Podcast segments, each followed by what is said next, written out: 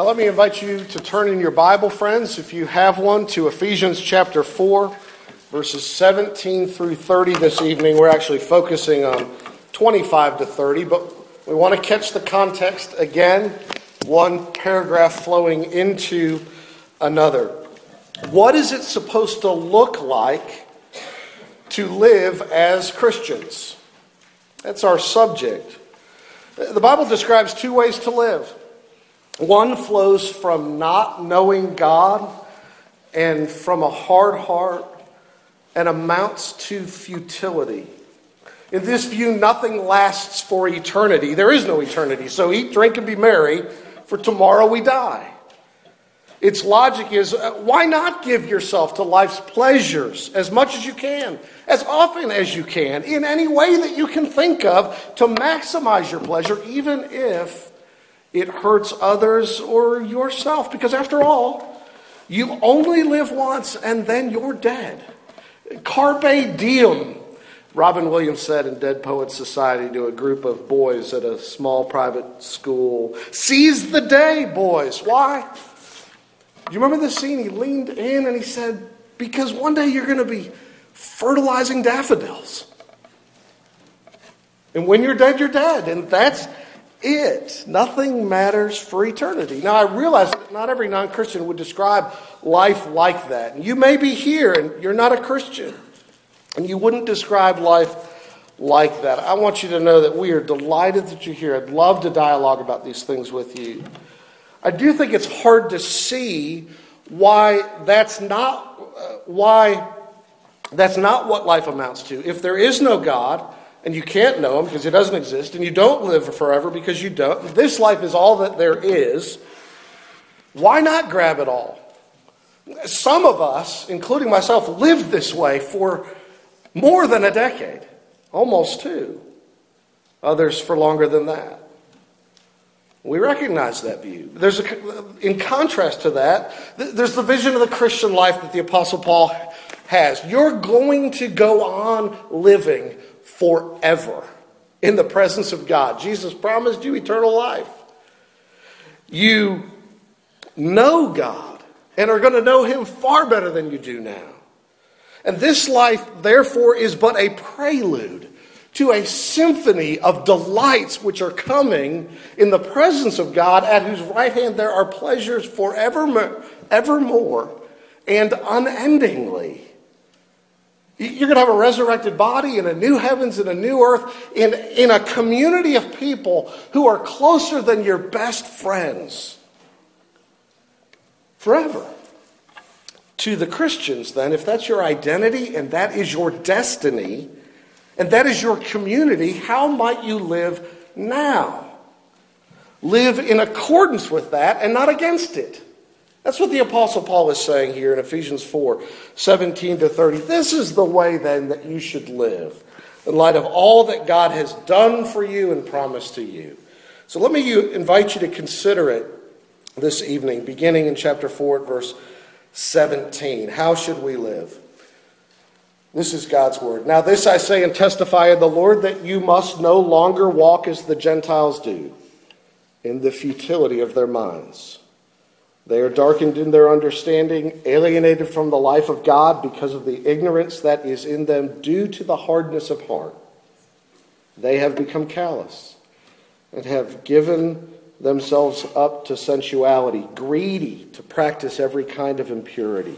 But that is not the way you learned Christ. Assuming that you have heard about him and were taught in him as the truth is in Jesus, to put off your old self, which belongs to your former manner of life and is corrupt through deceitful desires, and to be renewed in the spirit of your minds, and to put on the new self, created after the likeness of God in true righteousness and holiness. Therefore, having put away falsehood, let each one of you speak the truth with his neighbor, for we are members one of another. Be angry and do not sin. Do not let the sun go down on your anger, and give no opportunity to the devil. Let the thief no longer steal but rather let him labor, doing honest work with his own hands, so that he may have something to share with anyone in need. Let no corrupting talk come out of your mouths, but only such as is good for building up, as fits the occasion, that it may give grace to those who hear. And do not grieve the Holy Spirit of God, by whom you were sealed for the day of redemption. Amen. This is God's word. Let's look to him in prayer. Be our teacher, we pray, Father in heaven. Enlighten the eyes of our mind. We would understand your word. Lift Jesus high before us that we would be drawn to him. Help us, heal us, give us hope. We ask it in Jesus' name. Amen. Paul here at 20, verse 25, which is the bulk of our subject tonight and following, tells Christians you need to be truth tellers, be angry without sin and resolve your anger quickly, become hardworking and generous, and use your words to bless others. What's he saying when he says this? And why is he saying it? How does the gospel bring this about in our experience? So that we're not just sort of pulling ourselves up by our own bootstraps and cranking it out in our own strength. So, what's he saying? I want to I want to walk through this with you under three headings. In the first place, the principles of living this out, then the specifics he gets to about living it out, and then the main thing. In the first place, the principles. What, what's it supposed to look like to live as a Christian? Well, here are some of the principles, and this is in part by way of review. Now, I've got, I think, seven principles here. It's okay if uh, we have a sermon where the first point has seven points, isn't it? How do we live this out? In principle, number one, this kind of life that Paul talks about here begins with washing. Imagine you own acres of land bordering the Illinois River and you have a dozen horses with a horse stable and six uh, stalls on each side, and, and there's a, uh, there's a, a hallway between them. And you decide you're going to clean out that stable. You take a wheelbarrow with you and a shovel, and you start mucking it out. What's going to happen? Well, you're going to end up tracking that muck everywhere. You'll leave some of it behind. You'll drop some of it off the wheelbarrow, and, and you'll track it on your boots all through the stable. The best way to clean that stable would be this divert the Illinois River to run through that stable. Let it rush through and wipe it clean. Jesus did that for us. And we cannot do that for ourselves. We need to be washed, cleansed, and pardoning grace comes to us and wipes us from all our filth, all our lying, all our unjust anger, all our stealing and hoarding and corrupt talk. And he washes you clean when you see the cross.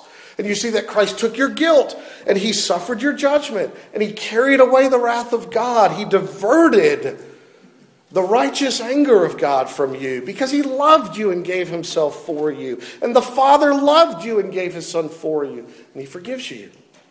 And the Spirit comes and he brings that to you. You got to start there, friends. It'd be easy to hear Paul saying something like, well, you know, Ephesians 4, you guys need to shape up and get with the program. I mean, do this and God will save you. But he's not saying that at all. The, commandments here he gets to are not rungs in a ladder by which you climb your way into heaven by your obedience. Oh, friends, you don't purchase forgiveness or cleansing by living a good life. All your hope is in Jesus. All the right standing you have with God is on the foundation of the right standing Jesus has with God in your place. And you're clothed in Him. So that in Jesus you get pardoned because He dies for you. And you get accepted as perfectly righteous in the eyes of God. Not because you're so good at verse 25 and following, but because Jesus was perfectly good at it. And he is yours. And so is his righteousness. So you need to begin here, friends. This kind of living isn't about establishing your own righteousness before God, but living in light of a new life you've been given. So it begins with washing, and it also begins with transformation. Washing and transformation. Paul here in 22 to 24 says, You have, when you heard about Christ, you already put off the old man and you put on the new man. You are, he says, already new. As he says in 210, you're God's workmanship. You're a new creation. You're a new creature in Christ. The old is gone, the new has come. So that at the very root of who you are, in the core of who you are, you are new. You're not what you once were. So Paul is not saying, do this and live. He is saying, God has given you life by grace. Now express that life. That makes all the difference in the world. You cannot cultivate a life you do not have. You can't bring more and more to expression of what doesn't exist in your soul. And, and, so Paul says here look, the resource to live the new life is not just you know, that the penalty of sin has been done away in the death of Christ, it is, but that also the power to live a new life is in the fact that the dominion of sin, the domination of sin, the mastery of sin over you has been slain because you have died with Christ and sin is not your master. You are not its slave. Christ is your master. And it is for freedom that Christ has set you free. And you've been raised with Christ. And you're new creation. That's what you are. And when I struggle with obedience, when I, when I struggle with sins of lying, truth telling, not truth telling, anger, when I, when I struggle with not working hard so that I can be generous towards others, when I struggle with these things, friends, it's not that just we, we, we go back to, well, you know, I really ought to be grateful that he died for me. And then that would change everything about the way that I live. And if I was just more grateful, I would then get it right. Friends, there are, there are resources beyond that for you in the gospel. It's true, that will motivate you. Gratitude will motivate. But you actually need to go back and remember that, that Christ died for you and you died in him. And Christ was raised from the dead for you and you have been raised from the dead in him. You've been given new life.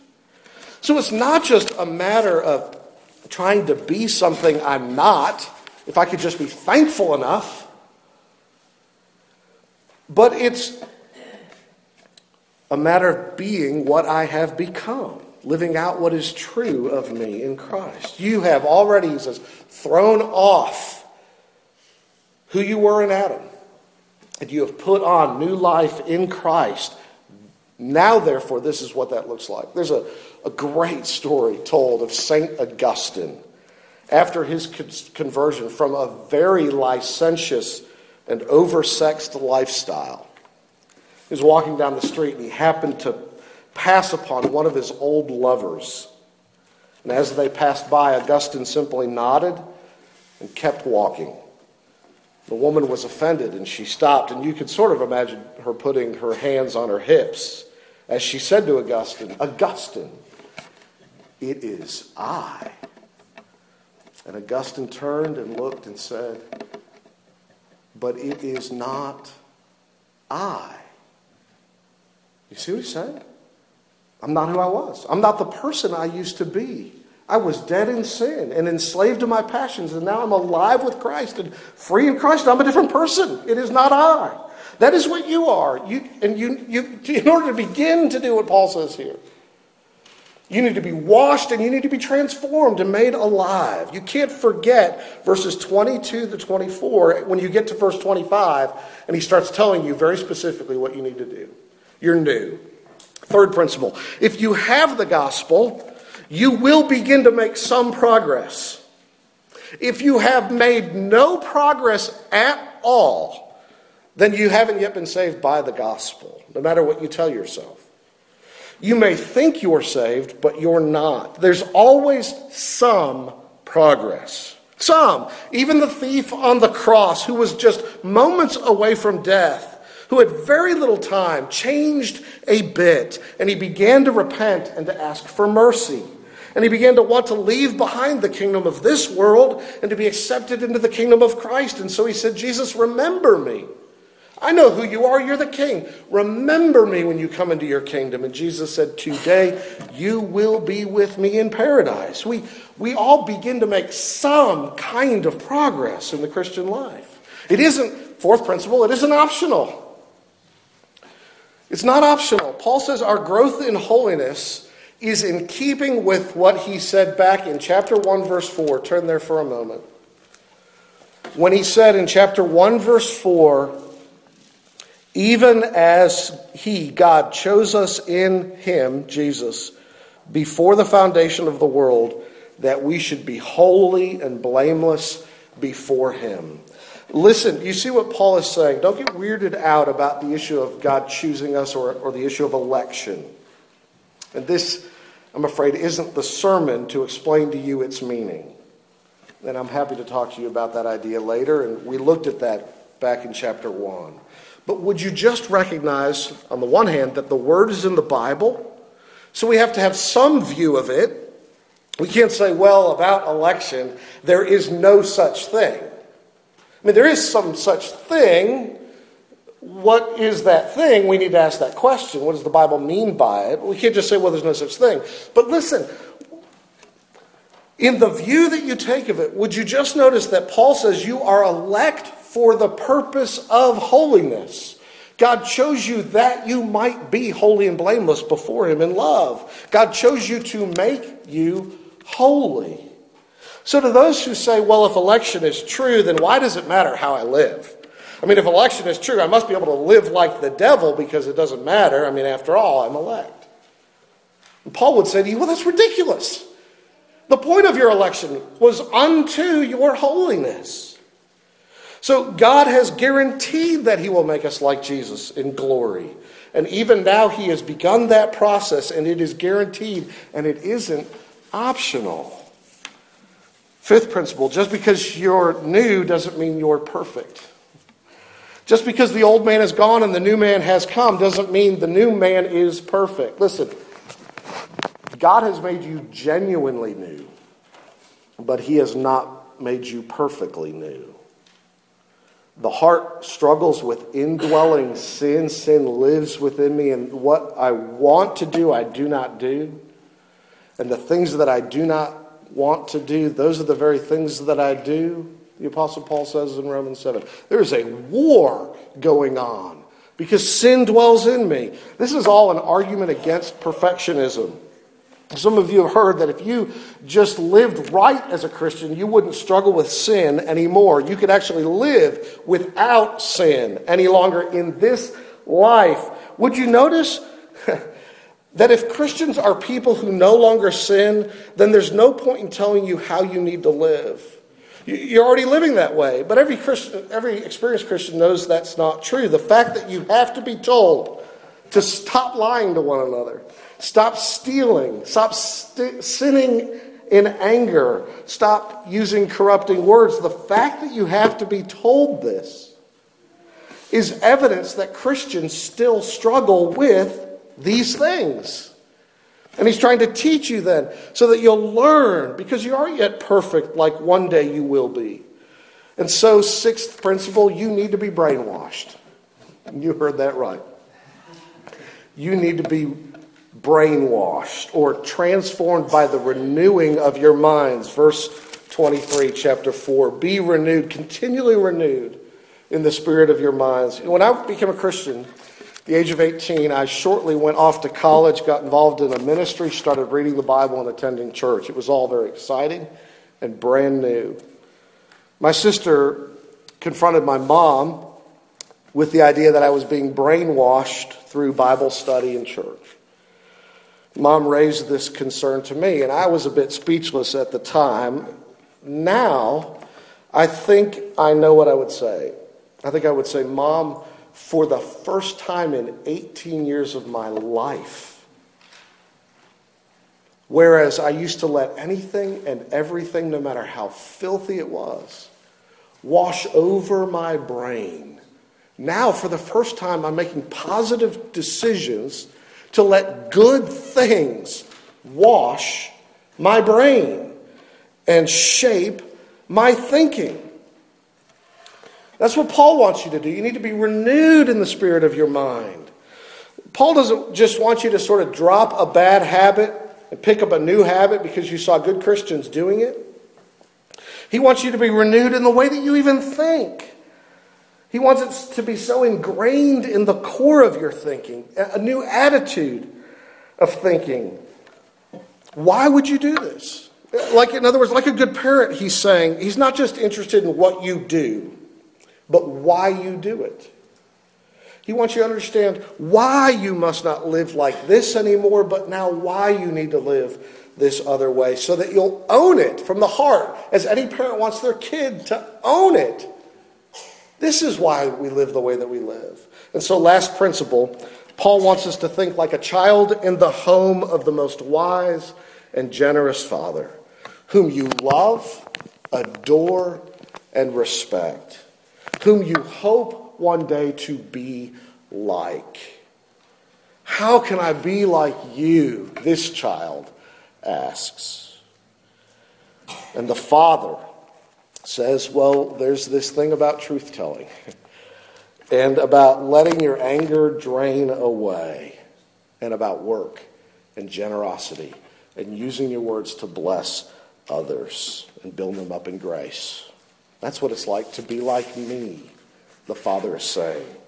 And so you, you need to recognize this that the law, the Ten Commandments that Paul is walking you through here, which is what he's doing, that the law that led you to Christ by showing you your sin like a mirror showing you the warts on your face.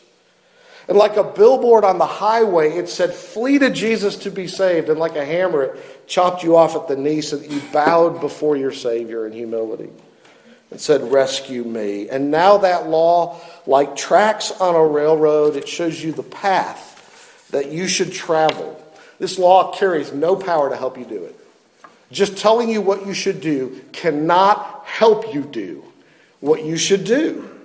You need the engine of the Holy Spirit empowering you. You need the strength that only God can supply to do what you should do. But the commandments do tell you how Jesus lived his life.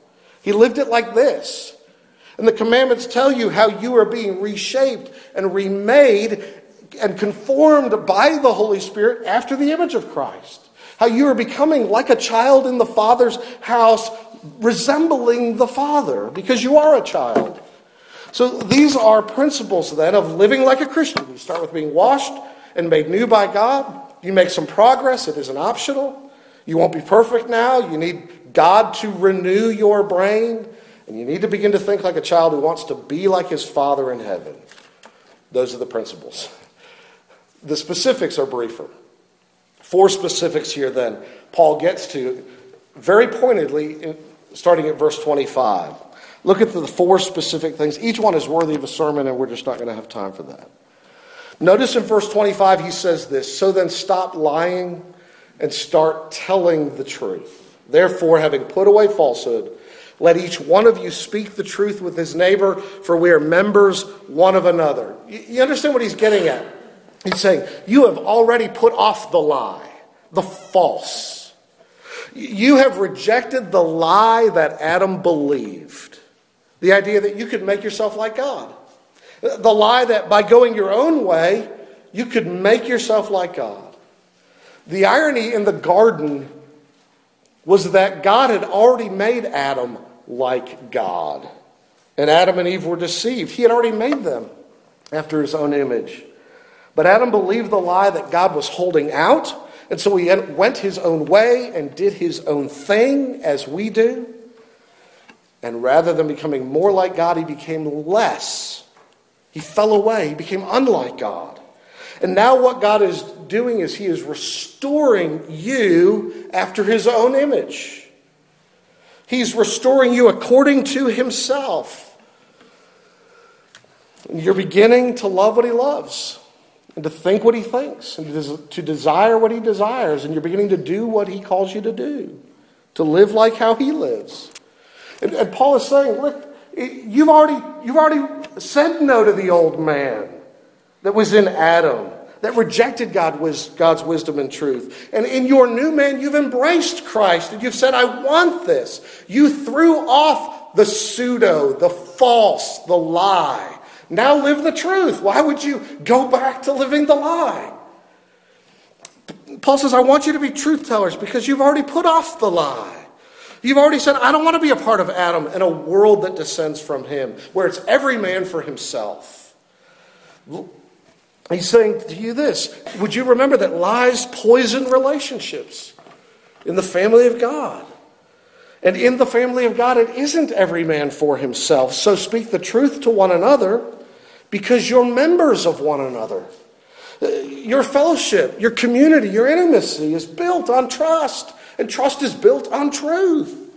You'll be close to one another and be able to help one another if you're honest with one another and you're not pretending, you're not hiding. That's the first thing he says. The second is this stop being unrighteously angry but be sure your anger is righteous. Verse 26 and 27, he says, Be angry and do not sin. Be angry and do not sin. There is, there is an anger that's righteous and isn't sinful. And the world could do with a lot more of that from all of us. And you recognize that, that there are terrible things that go on in this world that you and I ought to be angry about. Child abuse in society, human trafficking. And if these things don't make us angry, there's something wrong with us. We ought to be angry at evil. God is angry at injustice. He hates what hurts people. Jesus was angry with the money changers when they defiled the temple and kept people from worshiping God and knowing His grace. So there's an appropriate kind of anger. Some of you have thought to yourselves, it's always wrong to be angry. And anger is always an ungodly emotion, and so I should never be angry, and so you pretend that there is nothing to be angry about. You act as if nothing is worth being mad about. And then when you do get angry about things you ought to be angry about, you feel bad about it. But some anger is appropriate. But of course, for us fallen human beings, more often than not, our anger is unrighteous anger. And he says, Be angry, but do not sin in your anger. Maybe you're so angry tonight that you could just spit. Maybe there's a face you'd like to spit into. Others of you have held onto your anger so long that when you do give vent to it, it's all out of proportion no matter how righteous that anger actually is. Be angry and do not sin, he says. God, in his anger, never goes beyond what is just. And too often, we, uh, we just fly off the handle, we misread a situation, and we blow our top. And so he says, when you are angry, don't let the sun go down on your anger. Don't let it simmer. Don't stew over it. Don't let it fester. Deal with it. He's talking about personal relationships with people. Uh, like in marriage, of course. Don't let the sun go down on your anger. That's where the devil gets in. So don't get in bed angry at your spouse. That's a good principle to live by. And sometimes, of course, things are far too complicated for you to work them out. Because if you tried to work them out that night, you'd be up all night and not be able to carry out your responsibilities the next day. There are occasions in which you need to say, We're angry about this, but, but I love you and I'm willing to talk about it. And, and maybe we need to work this out tomorrow. So don't harbor it, don't brood over it, don't pout for days because you didn't get your own way. That's what the apostle is saying. Why? Why, though? Why would you embrace that idea? Let the gospel teach you here. Do you understand that that's what God did for you? What he did for all who shelter themselves in Jesus. God turned aside from even his righteous anger. He has no unrighteous anger. And he dealt with his anger on the cross. And darkness descended on the Son of God when the wrath of God came against the Son of God for all of our injustice, all of our sin, and it was all poured out on him, and the Father released us from the just wrath we deserve. So too, Paul says, deal with your anger in ways that aren't destructive of fellow Christians. Because God has dealt with his own, his righteous indignation, in ways that were for your blessing. So be like your father, he's saying. Stop stealing. Stealing. Third, third specific, verse 28. Stop stealing and work to give. The thief no longer steal, but rather let him labor, doing honest work with his own hands.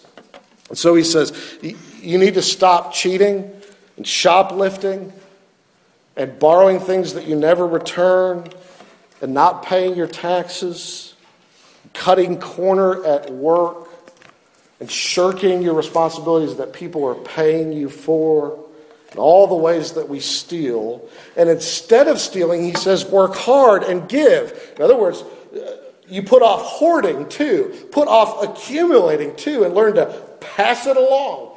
Be generous. Why? Why? That's the character of God. He doesn't hoard what he has, but he shares it with us. It's the character of Jesus who, though he was rich, became poor. That you, dear Christian friend, that you through his poverty might be made rich spiritually and eternally in every way. He has made you a co heir with himself of all things because God is open handed and generous.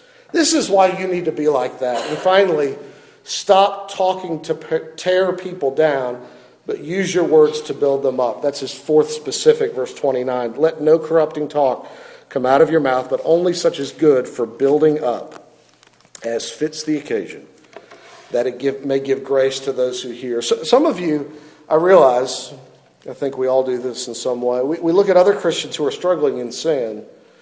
They're struggling with truth telling or, or with unjust anger or, or or work or generosity, and we roll our eyes at them. And we say, What is wrong with those people? What is it with these people? I mean, how can they do these terrible, horrible things? What idiots we say, whether with our mouth or our heart. What fools we say. What good for nothing Christians we sometimes say. And Paul says, You who use your words to tear Christians down instead of build them up? Let's talk about that. Let's talk about putrid talk, corrupting talk, rotten talk, trash talk. Let's talk about talking bad about people in the church. Don't do these things, he says. Be the kind of Christian who uses their words to build up, to build them up in grace. Why? Because this is precisely what Jesus does with his words to you. He speaks to you, and even if it's corrective, even if it hurts, even if it exposes the worst about you, Jesus, in mercy, is building you up in grace and aiming for your glory. So likewise, you. So these are the specifics, and there's one last main thing, and you see it in verse 30. In verse 30, he gets to this and he says, And do not grieve the Holy Spirit of God, by whom you were sealed for the day of redemption. Do not grieve the Holy Spirit. He's picking up the language of Isaiah chapter 63, verse 10, which is a reference in the book of Isaiah to the Exodus. And it says this, but they grieved. This is God's people, but they, they rebelled and grieved his Holy Spirit. And see what he's doing? He's connecting these ideas with the Holy Spirit. He's saying this that the executive, the administrator, the one who accomplished the Exodus was the Holy Spirit. And in our own exodus, as we are being led out of bondage towards the glory which is to come, the one who is leading us, the one who is guiding us, the one even who is inside of us to bring this about is the Holy Spirit. And don't grieve the Spirit in your journey then. And, and, and he's saying, don't grieve. And that language there is clear. He's not speaking of some force, he's speaking of a person. Your computer, no matter how much you communicate with it, can't be grieved.